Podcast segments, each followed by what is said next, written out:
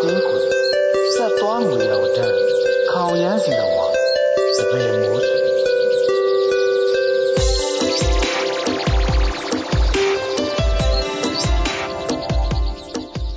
ရွှေဖက်ပရိသတ်များအားလုံးပဲမင်္ဂလာပါရှင်ရွှေဖက်နားဆင်သူပရိသတ်တွေအတွက်စိုက်ပျိုးရေးနဲ့ပတ်သက်တဲ့သတင်းချက်လက်နည်းပညာတွေဗဟုသုတဖြစ်ဖွယ်ရာတွေကိုရွှေဖန်နဲ့လေယာစိုက်ပျိုးရေးနဲ့ဈေးကွက်သတင်းအချက်အလက်ဖွဲ့ AMIT တို့ရဲ့ပူးပေါင်းစီစဉ်တင်ဆက်မှုအဖြစ်စိုက်ပျိုးပျော်ရွှင်ရွှေပြည်တခွင်းဆိုတဲ့စီစဉ်လေးကိုထုတ်လွှင့်တင်ဆက်ပေးလိုက်ပါတယ်။ဒီစီစဉ်လေးဟာဆိုရင်အချိန်နဲ့အမျှပြောင်းလဲတိုးတက်နေတဲ့ဉာဏ်နှုံးမြင့်ပညာခေတ်ကြီးထဲမှာအပြိုင်ဆိုင်ထိုးဖောက်မှုတွေအသည့်အသည့်သောလှုပ်ထုံးလုပ်နည်းတွေပုံမကောင်းမွန်ကြွယ်ဝလာနိုင်စေမဲ့ရည်ရွယ်ချက်တွေနဲ့မြန်မာနိုင်ငံရဲ့ဒေသအသီးသီးကစိုက်ပျိုးတောင်သူတွေစိုက်ပျိုးရေးနဲ့ပတ်သက်တဲ့လုပ်ငန်းရှင်တွေအတွက်တထောင်တနေရာကနေကုညီအားဖြည့်ပေးသွားမှာပဲဖြစ်ပါတယ်ရှင်။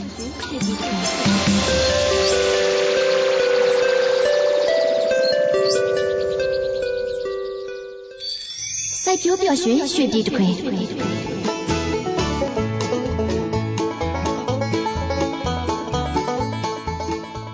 ဒီအစီအစဉ်ကနေရာသီပေါ်တီးနှံတွေအတွက်စိုက်ပျိုးသူတွေကိုယ်တိုင်တွေ့ကြုံရမယ့်အခက်အခဲတွေကိုကွင်းစင်းလေ့လာမေးမြန်းရင်းတစ်ဆက်တည်းမှာပဲတီးနှံတွေအလိုက်သက်ဆိုင်ရာပညာရှင်တွေရဲ့သုံးသပ်ချက်တွေ ဖြည့်ရှင်းနည်းတွေကိုပါရွေးချယ်တင်ပြပေးသွားမှာပဲဖြစ်ပါတယ်။အခုလည်းလက်တလောရရှိထားတဲ့စိုက်ပျိုးတီးနှံတွေရဲ့ဈေးကွက်သတင်းအချက်အလက်တွေကိုတစားရုရွှေဖန်ကကိုအောင်မျိုးမင်းနဲ့မေချစ်လွန်တာတို့ကတင်ဆက်ပေးသွားမှာပဲဖြစ်ပါတယ်။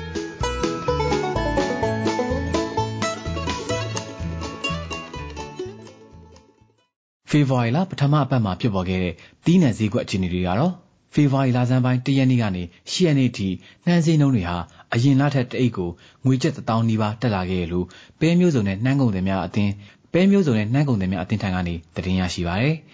အခုချိန်ဟာ စောင်းနှမ်းကုန်ကန်ကြီးဖြစ်လို့ ပြည်ပကအဝယ်များလာတဲ့ဖြစ်တဲ့အတွက် အခုလို ဈေးတက်လာခြင်းဖြစ်တယ်လို့ ပဲမျိုးစုံနဲ့ နှမ်းကုန်တွေများအသင်းတူဥက္ကဋ္ဌ ဦးဆိုင်ဘညံကပြောပါရယ်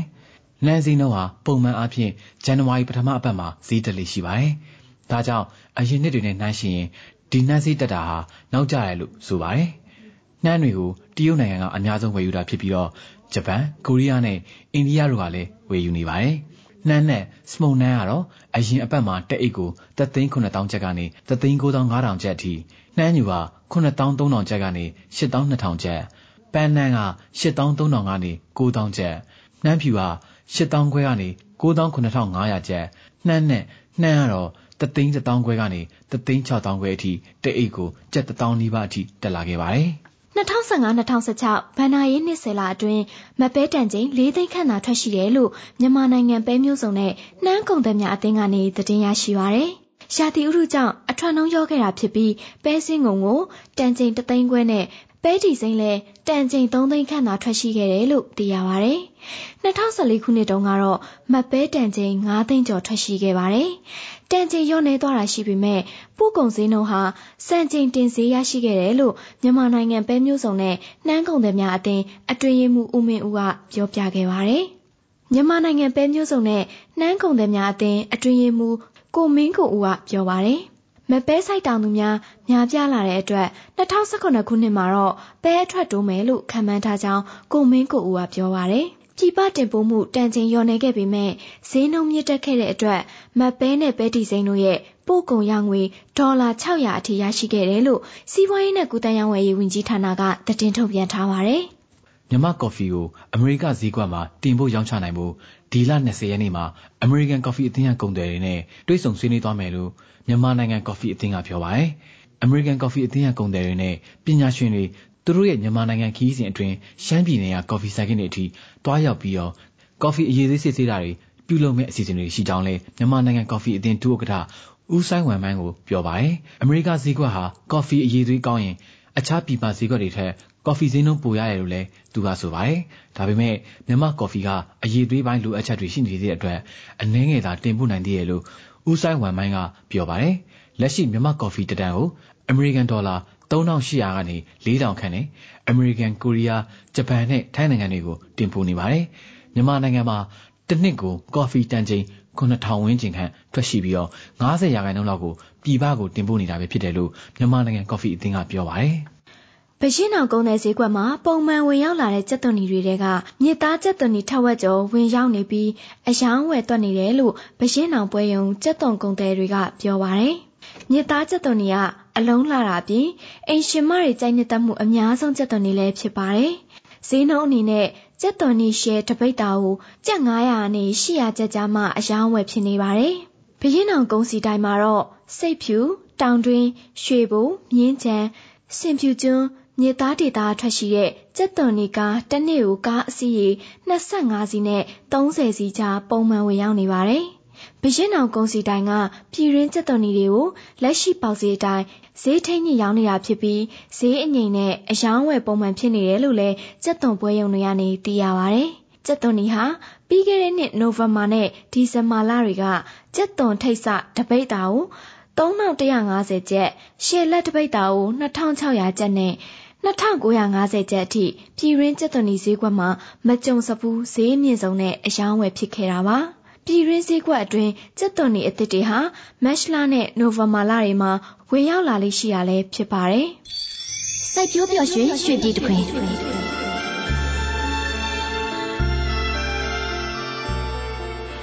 ကော်ဖီတောက်တိုင်းမင်းကိုလွမ်းနေမေကော်ဖီတစ်ခွက်နဲ့အိပ်ပြက်ညကိုမျိုးချနေအချစ်ရင်ကိုဟာမင်းလက်ထဲကကော်ဖီခွက်လေးပေါ့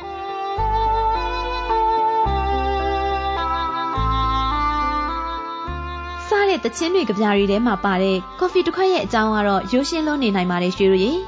ဒါပေမဲ့ကျမတို့လက်ထဲကိုရောက်လာတဲ့ကော်ဖီတစ်ခွက်ရဲ့ရာဇဝင်ဟာခရီးမိုင်မောင်းများစွာကိုအခက်အခဲပေါင်းများစွာနဲ့ဖြတ်တန်းပြီးမှရောက်ရှိလာခဲ့တာပါဒီတော့ကော်ဖီတစ်ခွက်ကိုတောက်ရင်ကော်ဖီပင်တွေကော်ဖီအသီးတွေရဲ့အကြောင်းကိုတင်စာနဲ့အတူရွှေတို့လည်းနားထောင်ကြည့်ကြကြလိမ့်မယ်လို့မျှော်လင့်ပါတယ်ရှင်။အခုတခါမှာတော့လေယာစိုက်ပျိုးရေးနဲ့ဈေးကွက်သတင်းအချက်အလက်ဖွဲ့ AMID ကသတင်းတော့ကိုဖြိုးလျောင်ကကော်ဖီခင်းတွေတဲ့အကြောင်း သွားရောက်တွေ့ဆုံမင်းမြန်ပေးထားတဲ့ဒေသခံတချို့ရဲ့စကားသံလေးတွေကိုဝေမျှပေးချင်ပါတယ်ရှင်။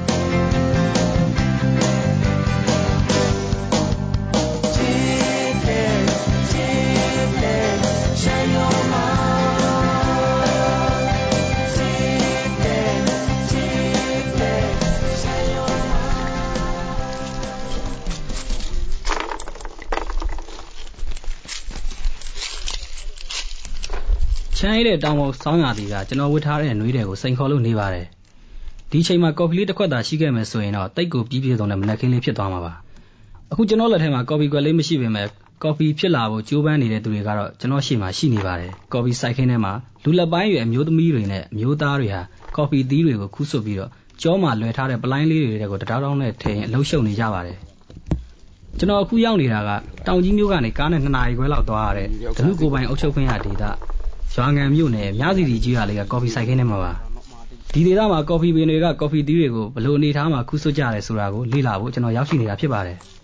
အခုချိန်ကဒီဒေသမှာကော်ဖီသီးရင့်မဲ့စခူးချိန်ဖြစ်နေတာမို့အရေးအသွေးမီဈေးကောင်းရမယ့်ကော်ဖီတွေဖြစ်အောင်ဘလို့တွေခူးဆွတ်နေတယ်ဆိုတာကိုအခုကျွန်တော်ရောက်နေတဲ့ကော်ဖီဆိုင်ခင်းတွေထဲမှာကော်ဖီခူးနေတဲ့ဒေသခံအမျိုးသမီးရှို့ကိုမေးကြည့်ပါအောင်မယ် ဟုတ်ကဲ့ကော်ဖီသီးတွေကဘယ်လိုခူးရလဲအမဒီသီးလေးကိုတော့မခူးဘူးလားရင်တောင်းအဖြစ်ယူပြီးခူးကောင်းလေခူးချိန်မှာတော့ဘယ်လောက်သိခူးပါတယ်ရှင်။အော်အဲ့လိုအရင်တော့အဲ့လိုခူးတဲ့အခါမှာဘယ်လောက်လောက်ရလဲဗျ။ရင်တောင်းအဖြစ်အများရလို့ဒီอืมဈေးနှုန်းကြတော့အဲ့လိုခူးတာကြတော့ဘယ်လိုရလဲ။ကွာခြားမှုရှိလားဗျ။ဈေးနှုန်းကတော့ဟိုကတစ်ပိုက်တော့ထုံးတရားတော့ရပါတယ်ရှင်။တလုံးချင်းခွင့်ရောအမတို့အပြည်ရတဲ့ကြဘယ်လောက်လောက်ရလဲ။နည်းသွားလားပေါ့။ ဒီနေ့ဆက်တော့အရာရှင်မတို့အနေနဲ့ကြတော့တလုံးချင်းခူးတာနဲ့ဒီလိုပြုတ်ပြီးတော့အဲ့လိုမျိုးတက်ခူးတာကအည်သွေးအနေနဲ့ဘယ်ဟာပိုကောင်းလဲဆိုတာအဲ့လိုမျိုးတော့သိကြလားတလုံးစင်းခူးကအပင်လည်းနာသေးတာကော်ပီပင်ကနေအသီးသီးဖို့စားဆိုင်တဲ့အချိန်ကနေ3နှစ်နီးပါးစောင့်ရပါတယ်ဒီဒေသမှာသူတို့ခေါ်ချယ်ရီသီးလို့ခေါ်တဲ့ကော်ဖီသီးခူးဆွတ်မှုကမီယိုဖလာခူးတဲ့ပုံစံကနေပြောင်းလဲခူးဆွတ်လာကြတယ်လို့လည်းသိရပါတယ် ဒေသခံတောင်သူတွေကြားမှာ ကော်ဖီစိုက်ပျိုးရေးနဲ့ ပတ်သက်လို့2010နောက်ပိုင်းကနေ စိတ်ဝင်စားရှိလာတယ်လို့ တောင်သူများစုက ပြောကြပါတယ်။ဒေသခံတွေအနေနဲ့ အရင်က ဘိုးဘွားတွေရဲ့မီယိုဖလာ ကော်ဖီစိုက်ပျိုးခုဆွတ်နည်းတွေအတိုင်း လုပ်နေရတဲ့အတွက် အခက်အခဲတွေ ကြုံတွေ့နေရပုံကို ကော်ဖီစိုက်ပျိုးသူ ကိုမောင်မွေးကလည်း ကော်ဖီသီးတွေခူးဆွရင်အခုလို ရှင်းပြပါတယ်။စိုက်တဲ့အခါမှာကျွန်တော်အဲ့ဒီတိုင်းကနီးပညာလည်း မရှိတဲ့အတွက် ကျွန်တော်ကတော့ဒီပေါ်မြေပေါ်ကြားရင် ပြီးတော့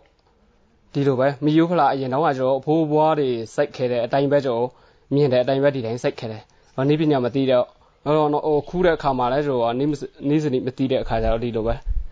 ဒီအကိုင်ရောဒီအညာရောအားလုံးပေါင်ဆွဲခူးတဲ့အခါမှာဘာဆိုးကျခံစားရလဲဆိုရင်ဒီအကိုင်းမှာတန်ရရသွားတဲ့အတွက်တီးဖို့အမပြုဘဲနဲ့အကိုင်းချော့လေးတွေတွေ့ရတယ်ပေါ့အဲ့ဒီမှာဆိုကျိုးကျွန်တော်တွေ့ရတယ်ကျွန်တော်တို့ဒီကော်ဖီစိုက်တဲ့အခါမှာတော့ တော်တော်လေးကိုဒီခူးစုတဲ့အခါမှာရောစိုက်တဲ့အခါမှာရောကျွန်တော်လေးတော်တော်စဉ်းစားရတာပေါ့ဘယ်လိုစဉ်းစားရလဲဆိုတော့ကော်ဖီစိုက်တဲ့အခါမှာကျွန်တော်အရင်တော့ကလည်းပဲပိုးပွားယူဆိုင်အတိုင်းဒီတိုင်းပဲစိုက်ခဲ့စိုက်ခဲ့တော့ခူးတဲ့အခါမှာလည်းအရင်တော့ကကျွန်တော်အဖိုးဖွားတဲ့ခူးပြတဲ့အတိုင်းဒီအပင်ကိုပြုတ်ခူးတယ်ဒီအညာလေးပါအောင်ခူးတဲ့အခါမှာကျွန်တော်အပင်လေးနာတယ်အဲ့ဒီမှာဆိုကျိုးကျွန်တော်တွေ့ရတယ်မြန်မာနိုင်ငံမှာ Arabica Coffee ပြည်တွင်းခေါ်ကုန်းမြင့်ကော်ဖီကိုအများဆုံးစိုက်ပျိုးနေတာဖြစ်ပါတယ်။ ကော်ဖီစိုက်ခင်းတွေကို ရှမ်းပြည်နယ်တောင်ပိုင်း ရွာငံမြို့နယ် မန္တလေးတိုင်း ပြူးလင်မြို့နယ်နဲ့မုတ်ကုတ်မြို့နယ်တို့မှာ စိုက်ပျိုးသလိုရှမ်းပြည်နယ်မှာလည်း အနည်းငယ် စိုက်ပျိုးကြပါတယ်။လက်ရှိ ပင်လယ်ရေမျက်နှာပြင်အထက် ပေ4200ကျော်အမြင့်မှာ စိုက်ပျိုးထားတဲ့ မြသီရွာက အစုအဖွဲ့ပိုင်းကော်ဖီစိုက်ခင်းနဲ့ ကော်ဖီစိုက်တောင်သူငယ်တွေကို အစိုးရမဟုတ်တဲ့ အဖွဲ့အစည်းတစ်ခုက စိုက်ပျိုးရေးနဲ့ နည်းပညာလိုအပ်မှုတွေ ပေးလာတဲ့အခါမှာတော့အဲ့တော့ခု အေးတော့ကကော်ဖီပင်က မြင်လဲမြင်တယ် တအားငိမ့်ခူးရတယ်လေအဲ့တော့ကအစရောပြုတ်ထဲတယ်ပြုတ်ထဲပြုတ်ထဲခူးတယ်အများရတယ်အဲ့တော့ကလေအဲ့တော့တင်တန်းလေးလက်ပေးထားတော့ဒီလုံးစီပဲခူးတော့တနေ့မှလေးပြင်းငါပြည့်တော့ပဲရတယ်လေကိုင်းနေမနာရဘူးပေါ့အနာတော့ဟာညင်တော့ကကိုင်းနေနာတယ်ကိုကကိုင်းမနာတော့ဘူးပိန်လေကုန်းနေအစည်းအညံ့နေရမှလည်းပွင့်နေပြန်ပွင့်နေနိုင်တယ်နောက်ထပ်တောင်တူတူဖြစ်တဲ့ကိုစော်လင်းထက်ကလည်းသူလေးလာမိတဲ့ကော်ဖီခုစွန်နီနဲ့ကော်ဖီဂိုင်းပြင်တဲ့နီးကိုအခုလိုမျှဝေပါတယ်2014ရဲ့နောက်ပိုင်းမှာ ခု2015ဆိုရင်တော့ပို့ပြီးတော့နည်းနည်းတိလာတဲ့အချက်တွေကရှိလာတယ်ကော်ဖီကိုကိုင်းပြင်တဲ့စနစ်တွေပြီးလို့ရှိရင်ကော်ဖီခုဆွတ်တဲ့စနစ်တွေချယ်ရီတီးတကယ်ဝင်းမှဲ့နေတဲ့မြို့ဤနေတဲ့ချယ်ရီတီးပဲခုဆွတ်ရမယ်ဆိုတဲ့စနစ်တွေပြီးလို့ရှိရင်ကိုင်းပြင်တဲ့စနစ်မှာလည်းပဲကျွန်တော်ခိုးပြီးတဲ့ချိန်မှာဒေတာတစ်ခုနဲ့တစ်ခုတော့မတူဘူးပေါ့ဗျာကိုင်းပြင်တဲ့ချိန်မှာတော့ဘာလို့ဥပမာပြကျွန်တော်တို့ဆိုရင်အေးတဲ့ဒေတာဖြစ်တဲ့အတွက်နည်းနည်းနောက်ကျမယ်ပူတဲ့ဒေတာဆိုလို့ရှိရင်နည်းနည်းစောမယ်ဘာကြောင့်လဲဆိုတော့တီးခူးဆွတ်ပြီးတဲ့ချိန်မှာ ကျွန်တော်တို့ကဂိုင်း6တွေညှပ်ပေးရတယ်ပြီးလို့ရှိရင်ခေါင်းနှိမ်ပေးရတယ်ခေါင်းနှိမ်ခြင်းအပြင်ကျွန်တော်တို့ကဒီအာဟာရတွေကိုကျွေးမဲ့အာဟာရဆိုရင်လည်းပဲဟိုအလားအသာမဖြစ်ဘဲနဲ့လိုတဲ့ကိုင်းတွေကိုဖြာထွက်နိုင်အောင်ကျွန်တော်တို့ကပြန်ပြီးတော့ဟိုကလောက်ရတယ်အဲ့မှာနောက်နှစ်တီးတီးဖို့ပဲသူကအားပြန်ပေးတယ်အဲဂိုင်း6တွေညှပ်တဲ့အခါမှာလည်းအခုနှစ်ညှပ်ထားတဲ့ဂိုင်း6ရဲ့နေရာမှာတက်ပွားတွေပွားလာတာရှိတယ်ပြီးတော့ခေါင်းနှိမ်တဲ့နေရာမှာအတက်တွေပြန်ထွက်လာတာရှိတယ်အဲ့ဒါမျိုးကိုကျွန်တော်တို့မေဂျွန်ဂျူလိုက်မှာပြန်ပြီးတော့ညှပ်ပေးရတယ်ကပြီးလို့ရှိရင်အသီး အားမရှိတော့တဲ့ဂိုင်းတွေပေါ့နော်ကျွန်တော်တို့ကကက်ခတ်လဲဒီပင်ဟာဒီကိုင်းဟာအသီးမသီးနိုင်တော့ဘူးလာမယ်နှင်းဆိုလို့ရှိရင်ကျွန်တော်အဲ့ဒါဖြတ်ပစ်လိုက်ဖြတ်ပစ်လိုက်တဲ့ခါကျတော့သူကအာဟာရတွေကိုဟိုသူအတွက်မဖြုံးပြီးတော့ဘူးပေါ့ဗျာကျွန်တော်အခုရောက်ရှိနေတဲ့ညစီကြီးရွာလေးကဒေသခံကော်ဖီတောင်သူတွေအနေနဲ့သူတို့ဒေသကထွက်ရှိလာတဲ့ကော်ဖီတွေကိုစံချိန်မီကမ္ဘာအဆင့်တန်းဝင်ကော်ဖီဈေးတွေအဖြစ်နိုင်ငံတကာကိုတင်ပို့နိုင်ဖို့စိတ်အားထက်သန်နေတာကိုမြင်တွေ့နေရပါတယ်။သူတို့ရဲ့ဆန္ဒတွေအကောင့်တွေဖော်လာဖို့ကတော့ လမ်းမဆက်သွယ်ရေးအခက်အခဲတွေမှန်ကန်တဲ့နည်းပညာပံ့ပိုးမှုတွေတော့လိုအပ်နေသေးတယ်ဆိုတာကိုတင်ပြလိုက်ရပါတယ်ခင်ဗျာ။ကော်ဖီဆိုရင်ခါခါတော့မိတယ်။ရင်ခေါင်းလာလွယ်တာဘဝမှာမချောနိုင်ကန္နာရခီးသွားအာရက်ကုံတယ်တွေရဲ့ကလပ်အုပ်တွေစတွေ့ခဲ့တဲ့ကော်ဖီ ပဲရစ်မြို့ရှောင်းစီလီစီလမ်းမရဲ့ညနေခင်းကော်ဖီတွေရစလို့အခုနီးပညာတွေနဲ့အကောင်းဆုံးမွမ်းမံထားတဲ့တန်ရှင်းလက်ဆက်ပြီးအနက်ရတာနဲ့ပြည့်စုံတဲ့ကော်ဖီတစ်ခွက်ဟာအကောင်းဆုံးမျိုးစိတ်တစ်ခုကနေပဲရရှိနိုင်ပါတယ်။ ဒါကြောင့်တင်စာတို့ရွှေဒေသအသီးသီးက တောင်သူတွေ ကော်ဖီနဲ့ပတ်သက်တဲ့ နည်းစနစ်တွေကိုပုံမလေ့လာသိရှိနိုင်စေဖို့အတွက် ကော်ဖီစိုက်ပျိုးရေးနည်းစနစ်တွေကို ပညာပေးနေတဲ့ Windrock International အဖွဲ့ရဲ့ Coffee Program Officer ဦးကိုကိုဝင်းကိုလေယာစိုက်ပျိုးရေးနဲ့ ဈေးကွက်သတင်းအချက်အလက်ဖွဲ့ AMID ကသတင်းတောက် ကိုရဲလင်းထက်က အခုလိုပဲ တွေးဆုံမေးမြန်းပေးထားပါတယ်ရှင်။ကော်ဖီစိုက်တောင်သူတွေအနေနဲ့ အရေးသွေးကောင်းမွန်တဲ့ ကော်ဖီတွေဖြစ်အောင် ဘယ်လိုတွေလှုပ်ဆောင်သင့်လဲဆိုတာကို ရှင်းပြပေးပါခင်ဗျာ။ ကော်ဖီသီးကို ရွေးချယ်ဖို့လိုသလို ဒီကော်ဖီသီးရဲ့တန့်စင်မှုကလည်း အနည်းဆုံး95ရာခိုင်နှုန်း ရှိဖို့လိုပါတယ်။ကော်ဖီသီးထဲမှာ တခြားမလိုလားအပ်တဲ့ အမိုက်သရိုက်တွေ ပါဝင်နေလို့ မရပါဘူး။ခူးဆွတ်ပြီး ရရှိလာတဲ့ ကော်ဖီ သို့မဟုတ် ဝယ်ယူရရှိလာတဲ့ ကော်ဖီသီးမဲ့တွေကို အချောင်နည်းနဲ့ ပြုလုပ်မယ်ဆိုလို့ရှိရင် ပထမဦးစွာ ရေဖြည့်ထားတဲ့ ပုံသို့မဟုတ် ကန်တွင်းထဲကို ထည့်ပြီးလို့ရှိရင် ကော်ဖီသီးတွေကို ထည့်လိုက်မယ်။ထည့်ပြီးလို့ရှိရင် ရေပေါ်သီးတွေကို ဖယ်ထုတ်လိုက်မယ်။ရေပေါ်သီးတွေကို ဖယ်ထုတ်လိုက်ခြင်းအပြင်နံပါတ်1အချက်က ပြပြဝဝ မဖွံ့ဖြိုးတဲ့ ကော်ဖီတွေလည်း ဖြစ်နိုင်တယ်။ပိုးကိုက်နေတဲ့ ကော်ဖီတွေလည်း ဖြစ်နိုင်တယ်။ဒီလိုဟာမျိုးတွေကို ဖယ်ထုတ်လိုက်နိုင်တယ်။နောက်တစ်ချက်က ကော်ဖီသည် ခူးဆွတ်တဲ့ အချိန်ကနေစပြီး တောင်သူက သယ်ယူပို့ဆောင်တဲ့အချိန် တလျှောက်လုံးမှာ ကော်ဖီသီးက တခြားအမှိုက်သရိုက်တွေ ဖုန်တွေနဲ့ ညစ်ပေနေနိုင်တယ်။ဒါကိုလည်း ဆေးကြောသန့်စင်ပြီးသား ဖြစ်သွားမယ်။ဒီလို ခူးဆွတ်လာတဲ့ဟာတွေကို ရေထဲမထည့်ဘဲနဲ့ ရေပေါ်သီးမဖယ်ဘဲနဲ့ တခါတည်း တောင်သူက အရင်အလေးထားအတိုင်း မြေကြီးပေါ်မှာ တန်းလှန်းလိုက်မယ်။ဖျာပေါ်မှာ တန်းလှန်းလိုက်မယ်ဆိုလို့ရှိရင် အချဉ်ပေါက်မှုက တခုနဲ့တခုက မတူညီဘဲနဲ့ တချို့ကစပြီး အချဉ်ပေါက်လွန်နေပြီ တချို့က အခုမှစပြီး အချဉ်ပေါက်တယ်ဆိုတဲ့ဟာမျိုး ဖြစ်တဲ့အတွက် အရည်သွေးတွေက ရောရှက်မှု ဖြစ်သွားနိုင်ပါတယ်။ရေထဲကို ထည့်လိုက်ခြင်းအပြင်သူတို့ရဲ့ အပူချိန်ကိုလည်းတသက်မဲ့ထဲပြန်သတ်မှတ်လိုက်လို့ သူတို့ရဲ့အချင်းပေါင်းလုပ်ငန်းစဉ်တန်ရှင်းလုပ်တဲ့လုပ်ငန်းတွေအကုန်လုံးကလည်းတနည်းတညလည်းသတ်မှတ်လိုက်တာဖြစ်သွားတဲ့အတွက်ရေပေါ်သီးဖယ်တဲ့လုပ်ငန်းစဉ်ကအရင်ရေးကြည့်ပါတယ်ရေပေါ်သီးဖယ်ပြီးသွားလို့ရှိရင်ရေရေကိုစစ်သွန်ပြီးလို့ရှိရင်ကန်အတွင်းမှာအောက်ခြေမှာမြုပ်နေတဲ့ coffee သီးမဲ့တွေကိုစင်ပေါ်မှာအချောက်လှမ်းရပါမယ်အချောက်လှမ်းတဲ့နေရာမှာလည်းဒုအထူကြီးလှမ်းလို့ရှိရင်6ဖို့အတွက်ပုံမူပြီးတော့အချိန်ကြာသလို3ပေပတ်လည်မှာ9ပိတ်တာလောက်ပဲလှမ်းမယ်ဆိုလို့ရှိရင်ဒါ6သိမှုကိုညီညာသေးတယ်ဒီလိုအဖြစ်အရေးသွေးပုံမူပြီးကောင်းမွန်သေးတယ်ပေါ့တောင်သူတွေကြားမှာမီယိုဖလာလက်ခံထားတဲ့ကော်ဖီကြိတ်ခွဲတာရဲ့အချောက်ခံမှုနည်းစနစ်တွေကဘယ်လိုတွေရှိပါသလဲ ကော်ဖီကိုအလုံးကြောက်တိုင်းလှမ်းတာရှိတယ်မောင်းနဲ့ထောင်းပြီးအခွန်ချွတ်တာရှိတယ်စက်နဲ့အခွန်ချွတ်တာရှိတယ်တကယ်လက်ရှိကဘာမှာထုတ်လုပ်နေတဲ့ကော်ဖီတွေကတော့အလုံးကြောက်နည်းနဲ့ထုတ်လုပ်လို့ရတယ်စက်နဲ့အခွန်ချွတ်လို့ရတယ်မောင်းနဲ့ထောင်းတဲ့ဟာမျိုးကတော့ဒါလုံးဝရှောင်ကျဉ်ရမယ့်အလုပ်မျိုးပါဘာဖြစ်လို့လဲဆိုတော့မောင်းနဲ့ထောင်းလိုက်ခြင်းအပြင်ကော်ဖီဆန်တွေကကျိုးကြည်သွားနိုင်တယ်ပဲ့သွားနိုင်တယ်စက်နဲ့အခွန်ချွတ်မယ်ဆိုလို့ရှိရင်ကော်ဖီဒီမဲနဲ့အတူစက်ကနေတစ်ဆင့်ရေကိုထည့်ပြီးလို့ရှိရင်အခွန်ချွတ်ပြရပါမယ် အခွန်ချွတ်ဆက်ကို ချိန်ကြီးတဲ့နေရာမှာ ဓာသွားကျင်းလို့ရှိရင်လည်း ကော်ဖီဆန်အကျိုးကြီးဖြစ်လာနိုင်တယ် ဓာသွားကျယ်လုံးလို့ရှိရင်လည်း ကော်ဖီအခွန်ချွတ်တဲ့ဘက်မှာ မကျွတ်ဖဲနဲ့တီးမဲ့တွေပြန်ထွက်လာနိုင်တယ် အဲ့တော့ အကျဉ်းအကျယ်ကို ချိန်ရခက်တဲ့နေရာမှာ ကော်ဖီဆန်ကျင်းသွားလို့ ကော်ဖီဆန်အကျိုးကြီးများတဲ့ဆိုင် နည်းနည်းကျယ်ထားပြီးတော့ ကော်ဖီဆန်အခွန်ချွတ်တဲ့ဘက်မှာအတီးမဲ့ထွက်လာတာကဒါဒုတိယအဆင့်အနေနဲ့ ပြန်လုပ်လို့ရပါတယ် ပြန်ပြုပြင်လို့ရတယ် ကော်ဖီဆန်ကျိုးကြည်သွားတာကတော့ဒါပြန်ပြီးပြုပြင်လို့မရပါဘူး ကော်ဖီဆိုင်တောင်သူတွေအတွက်ပေါ့နော် ကော်ဖီကြိတ်ခွဲတဲ့အခါမှာ အရေးသွေးကောင်းတွေရဖို့ဘလို့နီးစနစ်တွေနဲ့လှုပ်ဆောင်တဲ့နယ်ဆိုတာ ပြောပြပေးပါဦးဆရာ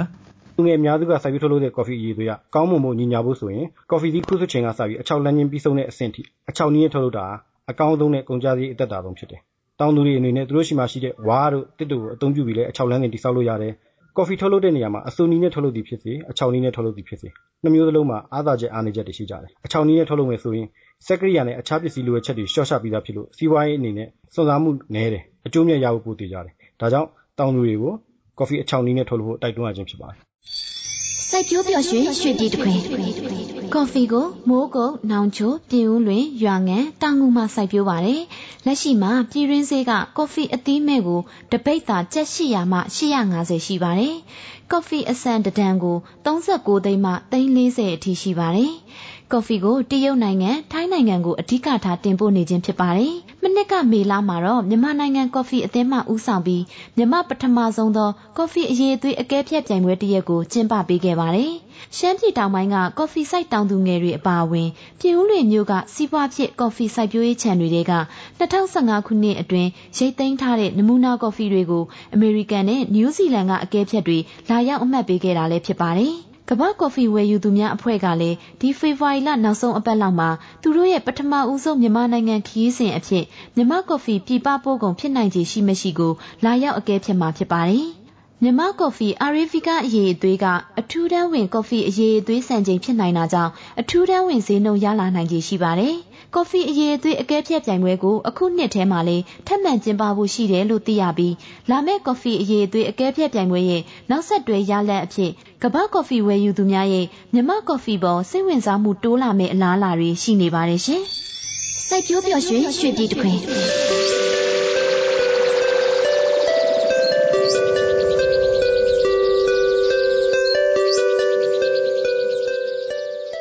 ပရိသတ်များရှင်